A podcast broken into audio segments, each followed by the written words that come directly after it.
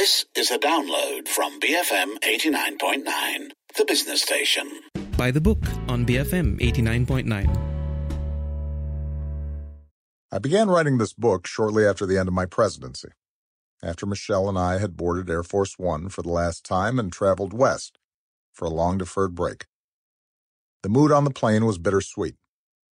Both of us were drained, physically and emotionally not only by the labors of the previous eight years, but by the unexpected result of an election in which someone diametrically opposed to everything we stood for had been chosen as my successor.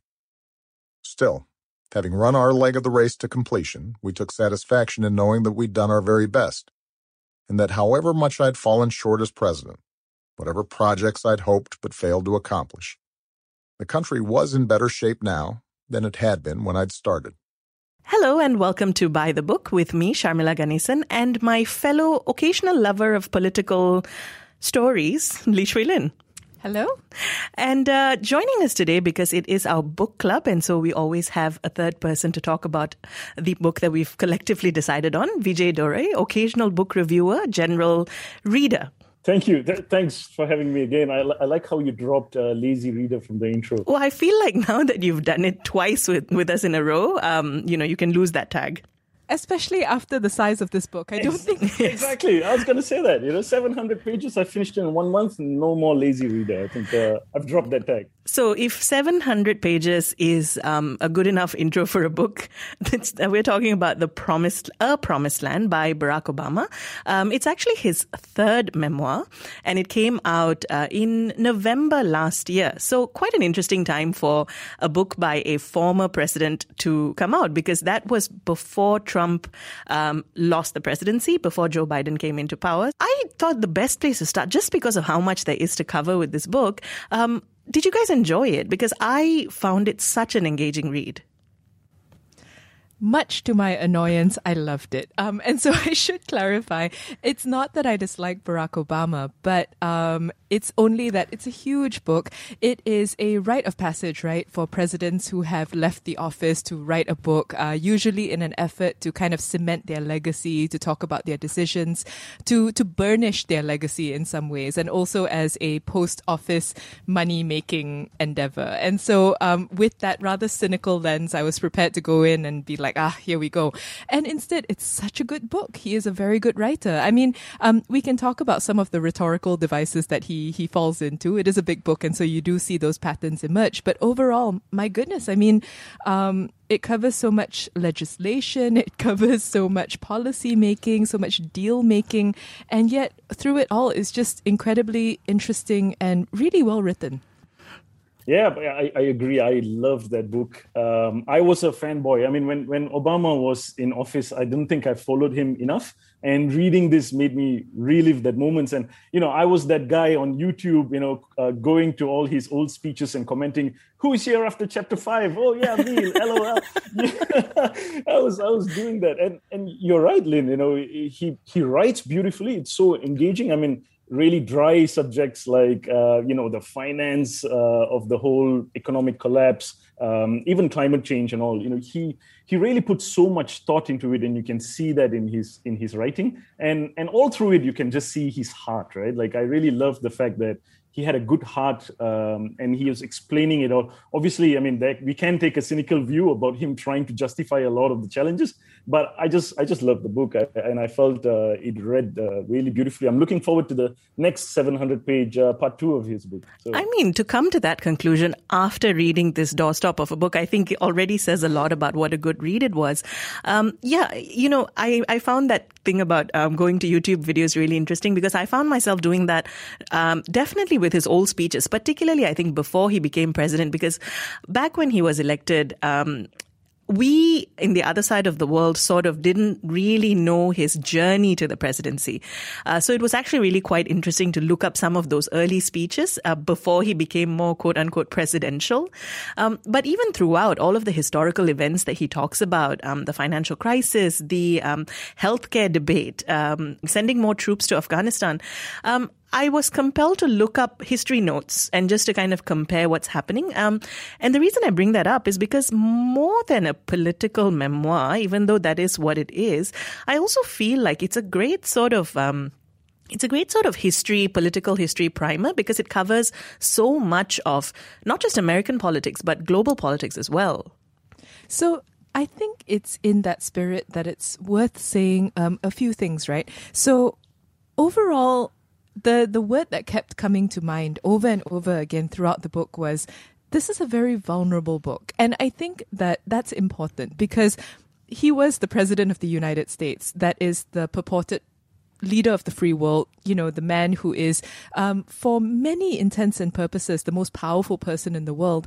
But the book's very vulnerable. It showcases um, the the indecision or sometimes the fear about his decisions. The fact that he went to a lot of effort to think about the cost of what he was going to do. Very often the human cost not just the the mechanics and the math. And um, i think that that's important because i went in thinking like i said that this was going to be about legacy because more often than not that's what concerns presidents. You know presidents are always thinking about how their 4 years their 8 years are going to be looked at and he writes more from the perspective of someone who already knows how people perceive him and is instead saying, listen, this is how it was behind the scenes. I'm not here to necessarily go on and on and grandstand about why I was the only person who could have done this.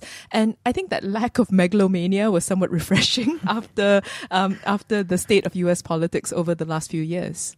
Yeah, I, I, resonate with that as well. You know, there, there's one part where he talks about uh, American exceptionalism, and and I really like that part because he he not only uh, you know tries to sell America as the only superpower. Um, he does doesn't just say you know we'll do whatever we want but he focuses on a lot of watching how they act because they are expected to act in that manner right and and yeah the struggles he goes through through the us legislative process is is really sad i mean that's one part that i read and i felt oh my god they, they go through so much trouble. And and if you think about it and and i was reading up about this as well when i was when i was looking at it uh, it is supposed to be, I mean, the fact that uh, any law passed should go through the, the House of Representatives and then to the Senate was supposed to be a safeguard, you know, for the for the democratic way of doing things but it just became so messy and people just started uh, you know denying him anything even though it, it made sense. And there was a quote i think someone told him the the senate is the place where good ideas go to die you know? It was just sad to sad to read the realities uh, as, as you mentioned you know and and you compare it to malaysia. I mean we also have the dewan rakyat and the dewan negara but it's so much more easier for a ruling uh, party or a coalition to to you know for the MPs to pass it, and then even the Dewan Negara. I mean, I, I, I can be corrected if I'm wrong, but I don't think they have the right to reject any law. They can just propose uh, recommendations. So it seems to be much easier for us, whereas for them it's just become such a painful process. Um, and he shows that really well, I think, in, in his book. Yeah, I think I think some of that. Um, the vulnerability to me comes across as a a, sadness almost because uh, in this question of legacy, we are coming into this book at a, a, particularly interesting time because he's seen and, and he even acknowledges or questions, am I the reason why a Trump was elected? Mm. Am I the spark that brought out this ugliness um, at the heart of America? Um, and I'm if, I, if I'm correct about the timeline, Biden wouldn't have been elected yet when the book came out. So he wouldn't have known what was going to come next. So there's a certain heaviness of heart with which he writes this book. And you can, you can feel it. You can feel it in, um, the successes that he talks about, which is always tinged with a, a question or a, a sadness. And I think at the end of the day, uh, even if we want to take the cynical view and to say he's a very good writer, he's a very intelligent man, he's very capable of presenting himself in a particular way. And yes, there is some amount of justifying certain things, right? Like the invasion of Libya and so on, uh, which are a little bit difficult from where we are now. Um, but that said, a lot of it feels very real. It feels like a real um, self examination of do I even have a legacy? And I think that's what resonates with the reader. Yes, um, and none of it would work is if you didn't come away from the book feeling like, and this is probably false, but feeling like you know who Barack Obama is, you know, feeling like you can call him Bear like his family and like he tells you to at the start of the book. But I mean, there is this sense of somebody who is interested in you getting to know him. And so for all the justifications, uh, for all the occasional, you're right, you know, him saying, Hey, I never left Bibi Netanyahu waiting. We agreed that he was going to take a break from the meeting. And then after that, he kind of turned around and turned it on me. I mean, for all those sorts of moments where it edges into calculation and, um, I say this, you say that.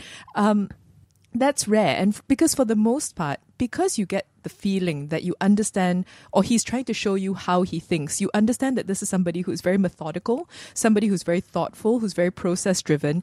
And I think my favorite thing, and I said this earlier, but I just wanted to reiterate, I did not get the sense that this is somebody who felt that only he could have been the president because only he could have solved issues. Instead, it's more like somebody who, if you look at the, the the stratospheric rise to power at the start of the book, um, it's very much right place, right time. It's very much um, him solving problems at a uh, community level that instead keeps catapulting him. And because of that, I guess, I don't know if it's just very well disguised. I, I didn't get the sense that I was reading the book of of a megalomaniac. And because of that, the justifications don't feel so raw. And I think the the ability to constantly include the people in the process. He names people. He um, talks constantly about the team and all of the people who make something work. And I think that contributes a lot to. Um, he's very much aware that he wouldn't be where he was um, if it wasn't for all of these um, invisible people in the uh, you know who helped along the process. Yeah, and uh, just coming back to what Lynn was saying, I, I completely agree. And, and I think he has mentioned it, if not in this book, somewhere else, that the community organizing work that he did was the best education that he had because he was on the grassroots level, you know, doing the work. He said it was it was better than the law degree he got from Harvard, you know. And and and you're right, the meteoric rise, it just felt like he was on overdrive after the DNC address in 2004, he just became a global phenomenon, and everybody just went like, uh, "This is our guy." And and the tides of consequence, as he said, it just took him to the to the presidency. And that sometimes I wonder whether, um, and, connecting back to what Sharmila says, is that why he struggled to be a good uh, politician because he just was a guy with a really good heart and the politics of it he needed this right people around him to actually actually guide him and tell him you know you can't go and say this you know you you are already really way down on the polls. You can't go and speak your mind like this. And i and i felt like even though you know this book just covers the first couple of years of his presidency you could see him maturing. And that's one of the reasons why i look forward to the next one. I want to see whether by at least the second term he's become smarter about selling his ideas. He's become smarter about you know uh, doing things it's just not the the substance but also the way you sell it. And uh, you know i think he calls it stagecraft. So it's not just the substance but the stagecraft. And, and i want to see whether he's matured into that. Obviously you know we can read up and see that uh, maybe barack obama was a great uh, community organizer a mediocre president. But you know there's just so many elements in the equation that that uh, hampered him from him from being such a great president so we are talking about Barack Obama's uh, latest memoir, A Promised Land. Well, part one of it anyway. Uh, let us know if you've read it. Um, do you plan to? Do you enjoy political memoirs in general? You can uh, WhatsApp us 018-789-8899, tweet us at BFM Radio, or write to us at buythebook at bfm.my. Best flipping moments. BFM 89.9, the business station. By the time we entered Super Tuesday, the scale of our organization had mushroomed. Gone were the days when I could claim to know the majority of the people who worked for me. In the absence of such familiarity, fewer and fewer of the people I met in the course of a day addressed me as Barack. I was Sir now, or Senator. When I entered the room, staff would often get up out of their seats to move elsewhere, assuming that I didn't want to be disturbed. It made me feel old and increasingly lonely. Welcome back. You're listening to By the Book with Sharmila and Lynn. It is our monthly book club episode. And so we're joined by Vijay Dore, who has kindly agreed to read with us A Promised Land, which is Barack Obama's latest memoir, part one of what's supposed to be a two-parter. Um, and so we've been talking about the content, how we felt, I wanted to kick things off on this side of things by asking you guys what you thought of the structure, which is something, Lynn, you brought up earlier about those rhetorical touches, um, the particular way in which he explains things. Um, did you did that appeal to you? So I, I really like the structure um, because I it's chronological, but it's also thematic, and I think that's important because if he just run through a dry by the numbers run of his presidency, I mean, it would still be interesting because ultimately you're the president, but I think the ways in which he draws on themes to kind of connect things together makes it all the better. Uh, I like that he is not shy about describing his adversaries and his allies alike. Um, you know, and so you get really interesting insights into how he felt about different presidents, about different prime ministers that he met. Uh, but the the thing that struck me, the, the rhetorical thing was more like there are some moments in the book where this is what's about to happen. He is going to take a break from something, he is going to see something that is going to spark a series of reflections about, you know, this this boy's hand that I shook, the stars in the night sky of Hawaii, you know, blah, blah, blah, blah, blah. And then he comes back and then it makes its way into legislation. And I think if you've heard him speak before, um, if you've seen him make the rounds, there's a certain degree of um, recognition in that structure. I don't mind it. Um, the reason why he does it is because it's good storytelling. Uh, it does occur though. So I think that it's just something that by the fifth or sixth time, you're like, oh, here we go. He's in Gandhi's house. He's about to start thinking. I was going to say the same thing. I think I think he had a very uh, predictable structure, right? And and even the way he talks, you know, he he takes so long to say something because I think in his mind, you know, he's thinking about, okay, does this re- resonate with my principle? Uh, what is the context? You know, is the listener ready to uh, uh, receive what I'm about to give? And then he gives it. And I think he write when I'm reading his writing, like you say, I'm like, okay, so he's mentioning the problem. Okay, he's going to tell us about all the considerations he had and then how the decision came about. But uh, one of the other things that I wanted to point out, which I really liked, was how he used the people, uh, the characters in the book to reflect some of the, the deeper sentiments. I really liked how he used Michelle, for example, right? Um, you know, sometimes I'm left wondering, like, ah, could, could they have shown more interactions between him and Michelle? Because Michelle, uh, obviously, I haven't read Becoming. Um, I, am sure both of you probably have. Uh, Actually, I haven't. Neither oh, have right. I. I'm very interested in starting it after this. Exactly, same here, right? I've put that in my list now. But you know, she comes off as, you know, uh, from the beginning, really, you know, uh, very protective of him. I mean, she's super intelligent, very grounded, very loving, but mostly she's super protective of him and the family. And how, um, you know, when he says he's going to stand, she'll actually say, don't even expect my vote. You know, she just feels like, and, and she asks him questions which he uses as a reflection of his conscience like you know was it vanity that's making me chase all this? You know she'll ask him is it a hole you're trying to fill? You know and and all these conversations will be a precursor for him to really develop the thought process that that he had you know? And i really like that. And also you know uh, a bit more light-hearted where he used uh, his body man you know reggie love. You know i love that character right? Reggie love and marvin if i'm not wrong. And and they'll be going in the plane playing cards and and they'll be like it's okay you know we win sometimes we lose sometimes. And reggie will say show me someone who's okay with losing and i'll show you a loser. And you know it's just such a simple line but wow you know it just painted a picture of obama you know even though he's such a thinker and, and you know a lot of heart, but he's a he's a winner. He's a he's a category A kind of a guy, surrounded with those sort of guys. You know, so I, I really like those little stuff that he threw in there to give uh, more color to his character. Some of my favorite parts of the book is actually really when he's talking about his family, his relationships, his friends. And um, because there is stuff that's very dense, you know, there, there are entire history lessons of countries in certain parts of the book. Um, very readable, very engaging. If you didn't know about the Iran American conflict or the Israel Palestine conflict, you could do worse than learning about them in this book. Um, but the parts where he talks about his grandmother, the parts where he talks about his daughters, they you know they they are really powerful because more than anything else they feel real.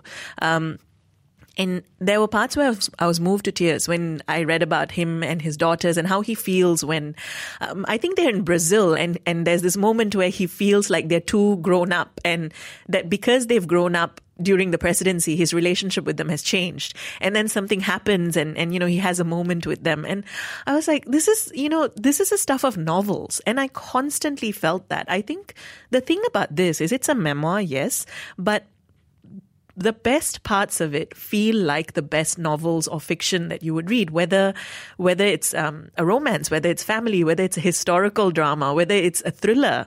Um, they are just I think he's he's such a good writer that he brings out the story in each of these events in a way that I think few other people could have. And you know what he has the benefit of? He has the benefit of being sh- uh, filmed and photographed a lot. Um, and, you know, a lot of those photos are in here as well. But what I mean is that because he's a beautiful writer and then because he has those images, and we've seen him, we've seen these images, in fact, um, from what is it now, 10 years ago, um, you know, and, and, in some cases we remember them. The book also feels cinematic, not just novelistic, but cinematic. There are moments, um, and, and I don't want to spoil them because I think it's really best that you come to it, um, and, and for that matter, that you come to the ending of the book without knowing exactly where it's going to end. But I think that sometimes it's rare, but it happens. He flexes.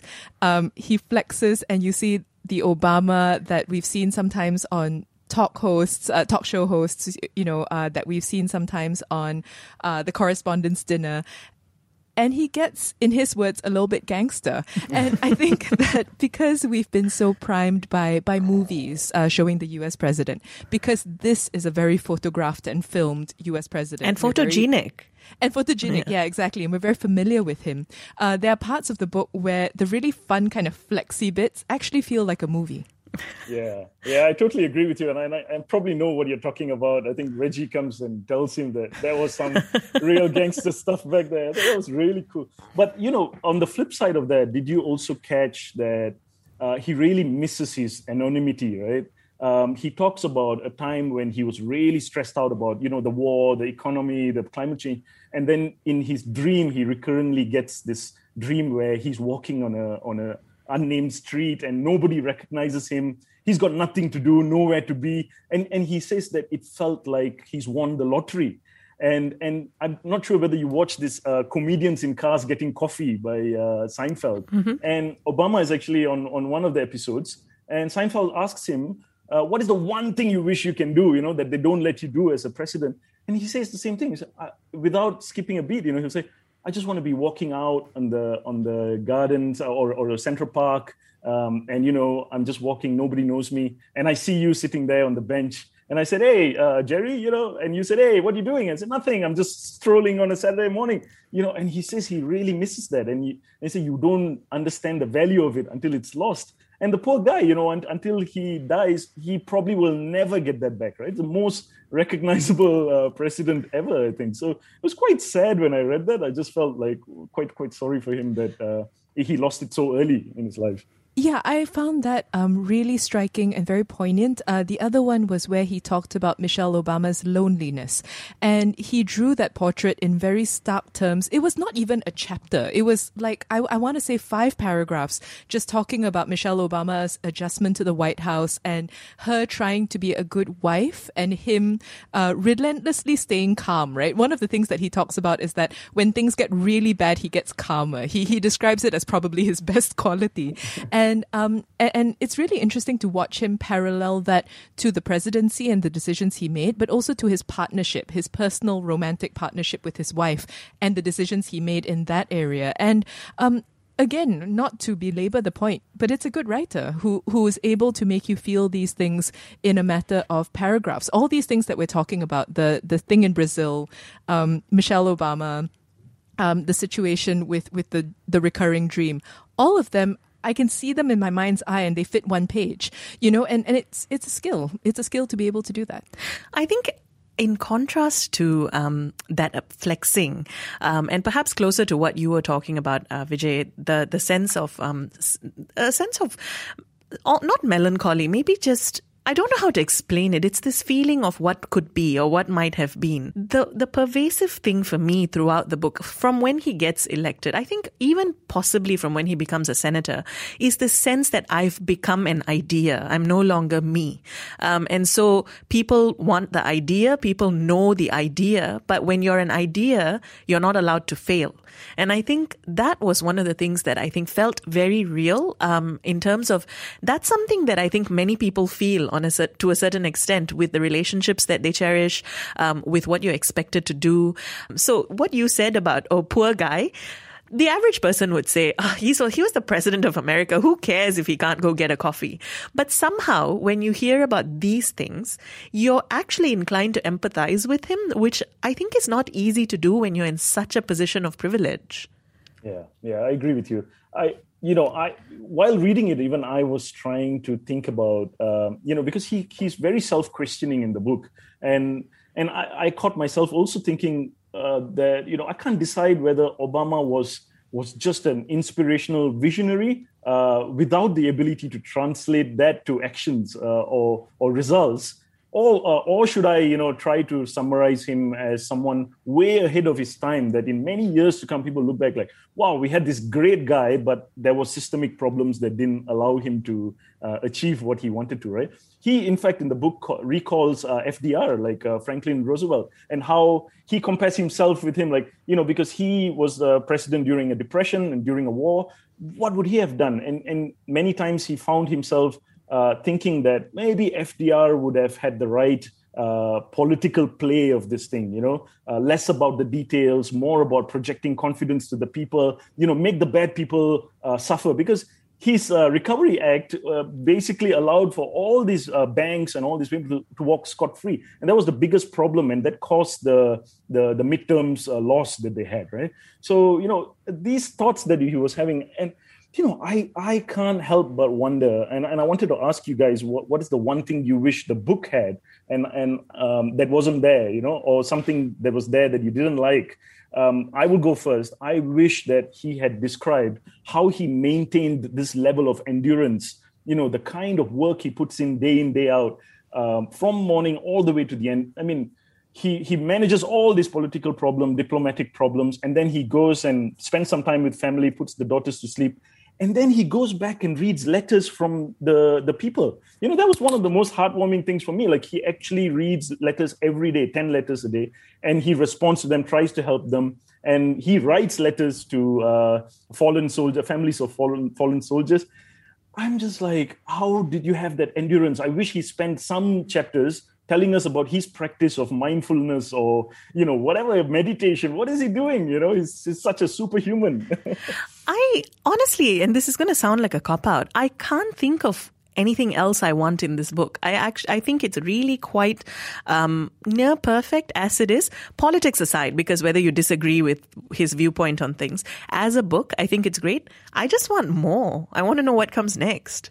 That's the thing. Who finishes a 700 page book and wishes that the 700 pages that come after it were there right away? And it's like, like I said, I came into this pretty cynical. I, I really was ready to be like, ah, here's another former president, you know, just all out to ensure that his legacy gets cast in gold and, you know, enshrined permanently. And I came away thinking, this is a great story. This is a great story of eight years. And I just want to know what happens with the remaining time that he has in office, um, especially because he talks about how even the people around him didn't think he would make it past 2012, which is again very interesting. Um, I wanted to just say one thing, which is that we've been using words like empathy and what I find remarkable about the book is not just that you empathize with Barack Obama, but that you relate. I, I I think that that's the crazy thing that the ways in which he writes about his doubts, his processes, how he thinks, what he wants to do, how he sees the world means that you actually don't just empathize with him in that you're not just saying, yeah, I can see your point of view, but instead you relate to him in that you think, I've been through that.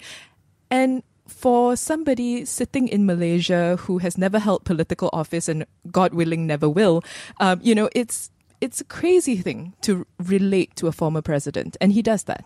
So we are coming close to the amount of time we have. It is a huge book, so there's lots to say. Um, I just wanted to finish off uh, with a question that I asked myself, which is, did you leave this book in the end feeling a sense of hope, which is what he sells, right? Um, and I'm just curious because it's a it's a weird time to even feel hope right now, collectively for the world. I was fired up. I was ready to go. That's a good one. Yeah, but I, I, I kind of, I was, I was having mixed feelings. You know, uh, one of the, one of the hallmarks of a good leader, they say, is that when you leave, uh, you leave the next guy to do something greater uh, and you've brought the country somewhere and then it goes beyond right somehow when Obama left, and obviously the book is not done. I mean, it's not done with his presidency, uh, but his his process somehow brought about more friction, more racism, and it brought about uh, the people voting in someone like Donald Trump. And I couldn't help but uh, again the thought about, wow, he's such a great man, great heart, great thinker. Was he not a good enough president or a politician mm-hmm. to to help the thing? You know, um, that that was my prevailing feeling, and and it it didn't feel like he wasn't good enough. It just felt hurtful that such a great guy um, couldn't affect the change. That's that was my feeling. I agree. I agree. Um, but I must say that all of that taken into account, in the end, I think what I came away with was that having hope is difficult, but that we shouldn't lose hope. And and to me, especially, I think given the last year that we've all had, um, that was a valuable lesson to be reminded of at this point in time. Um, we are talking about Barack Obama's memoir, A Promised Land, uh, the p- part one of it anyway. Uh, let us know uh, if you've read it, if you plan to. Um, are you the kind who likes reading uh, politics, um, you know, biographies of politicians? You can tweet us at you can WhatsApp us at 018-789-8899, tweet us at BFM Radio, or write to us at bythebook at bfm.my.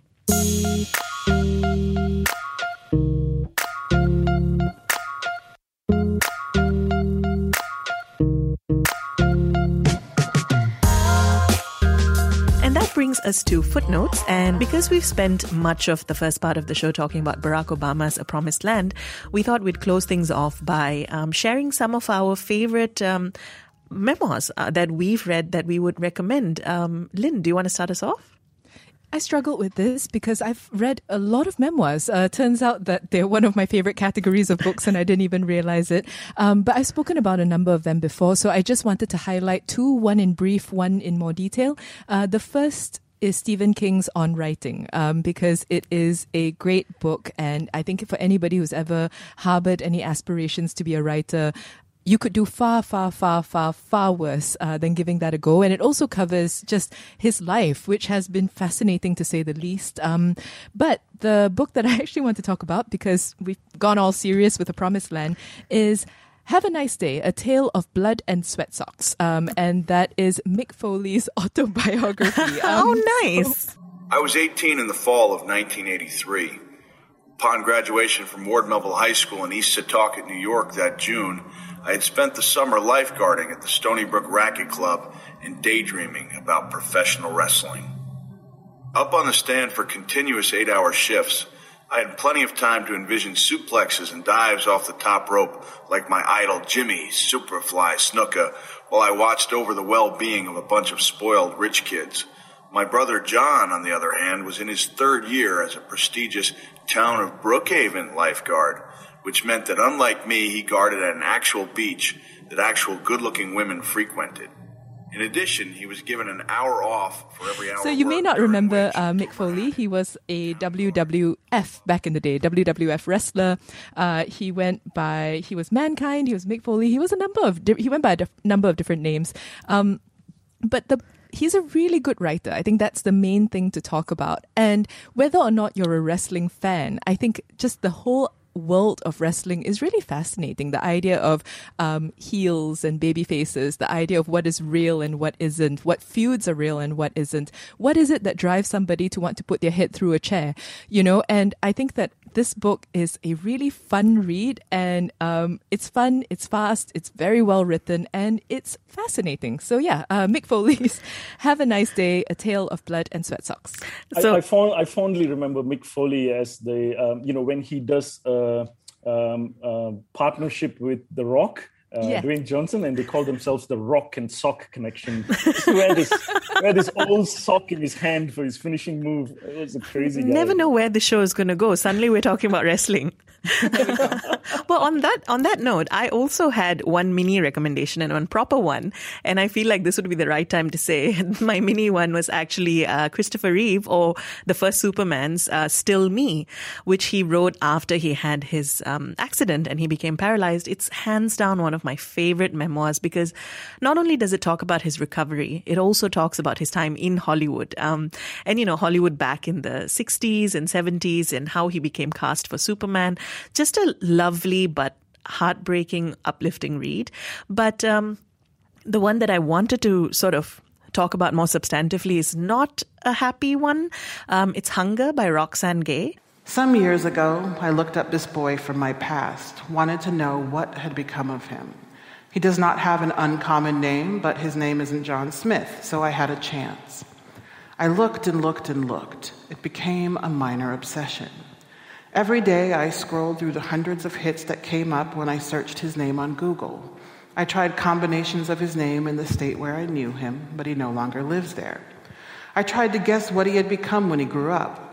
My first two guesses were politician or lawyer, so you can probably guess about the kind of person he is. I found him. He is neither a politician nor a lawyer, but I wasn't far off. People don't change. I wondered if I would recognize him. I shouldn't have. Roxane Gay, of course, is now has now made her name as a feminist icon and a writer.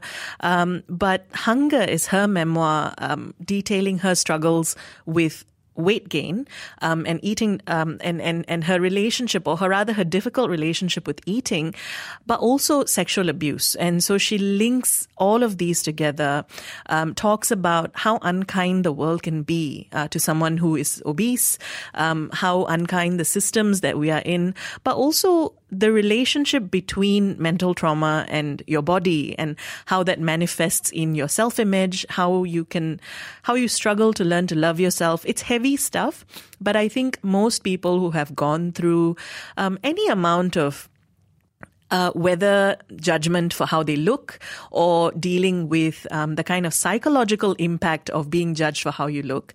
Uh, it's a great, great, great book. Not an easy book, but a really enlightening one. Right. So I didn't know we should have one small one and one big one. Sorry, that I, was an accident. No worries. I, I probably could. Uh, I mean, I, I love reading uh, bio, autobiographies and memoirs. Um, so I'll start with Tara Westover's memoir, The Educated. I think um, I've mentioned this before, even the last time I was on. Uh, it's a it's a great story about you know the struggle of this girl growing up in this fundamentalist uh, Mormon family. Um, you know, she goes through so much struggles but it's a book about reconciliation and forgiveness and how she comes out of that. I thought it was a, it was a really uh, wonderful read. Um, even for me, so far away, different gender, different religion, I could still relate a lot to uh, what she was going through, and that, that says a lot about the book. So I would recommend Tara Westover's um, Educated. But the real book that I uh, want to talk about in more length is uh, Shoe Dog, autobiography of Phil Knight, the founder of Nike. Dawn I was up before the others, before the birds, before the sun. I drank a cup of coffee, wolfed down a piece of toast, put on my shorts and sweatshirt, and laced up my green running shoes, then slept quietly out the back door. I stretched my legs, my hamstrings, my lower back, and groaned as I took the first few balky steps down the cool road into the fog. Why is it always so hard to get started? There were no cars, no people. Uh, that no is a book that you know. I anybody who talks to me about nonfiction book, I'll, this is probably the first one I'll tell people because it, it's a thrilling read about how he started out from his interest in athletics, you know, leading up to this crazy idea that he could bring shoes from Japan. Um, Onitsuka Tiger, uh, more famously known now as uh, Asics, and he'll sell it uh, from his car booth in athletics meets and and how this crazy, crazy idea grew to become Nike as we know it. Uh, and it, and I say th- uh, it, it's a thrilling read. It really reads like a thriller. Uh, it's just so much suspense and layers of excitement, anxiety along the way. And and what I love most about the book is he weaves the the story beautifully by contrasting uh, all the challenges that he goes through, and he goes through so many of them, uh, with a lot of lessons that he picked up from his travels around the world prior to starting the, the company itself. So you know, uh, it's it's just beautifully weaved, and and you know, he's quick to discount his own skill sets, but he talks a lot and very intimately about the advice that mentors and how the people around him really picked him up and i just felt that book you know it's it's like what you said lynn when it finished i just wanted to go on because you know he finishes at the point where nike becomes a public listed company. But that nike story just continues so much more. And and you just can't help but think i really want part two of this you know? So shoe dog uh, autobiography of phil knight definitely Well, those are some uh, interesting and very different sets of recommendations for you if you're into reading memoirs or autobiographies. But let us know what are your favorites. Um, give us some titles. We always love recommendations. You can WhatsApp us at 018 789 8899, tweet us at BFM Radio, or write to us at bythebook at bfm.my.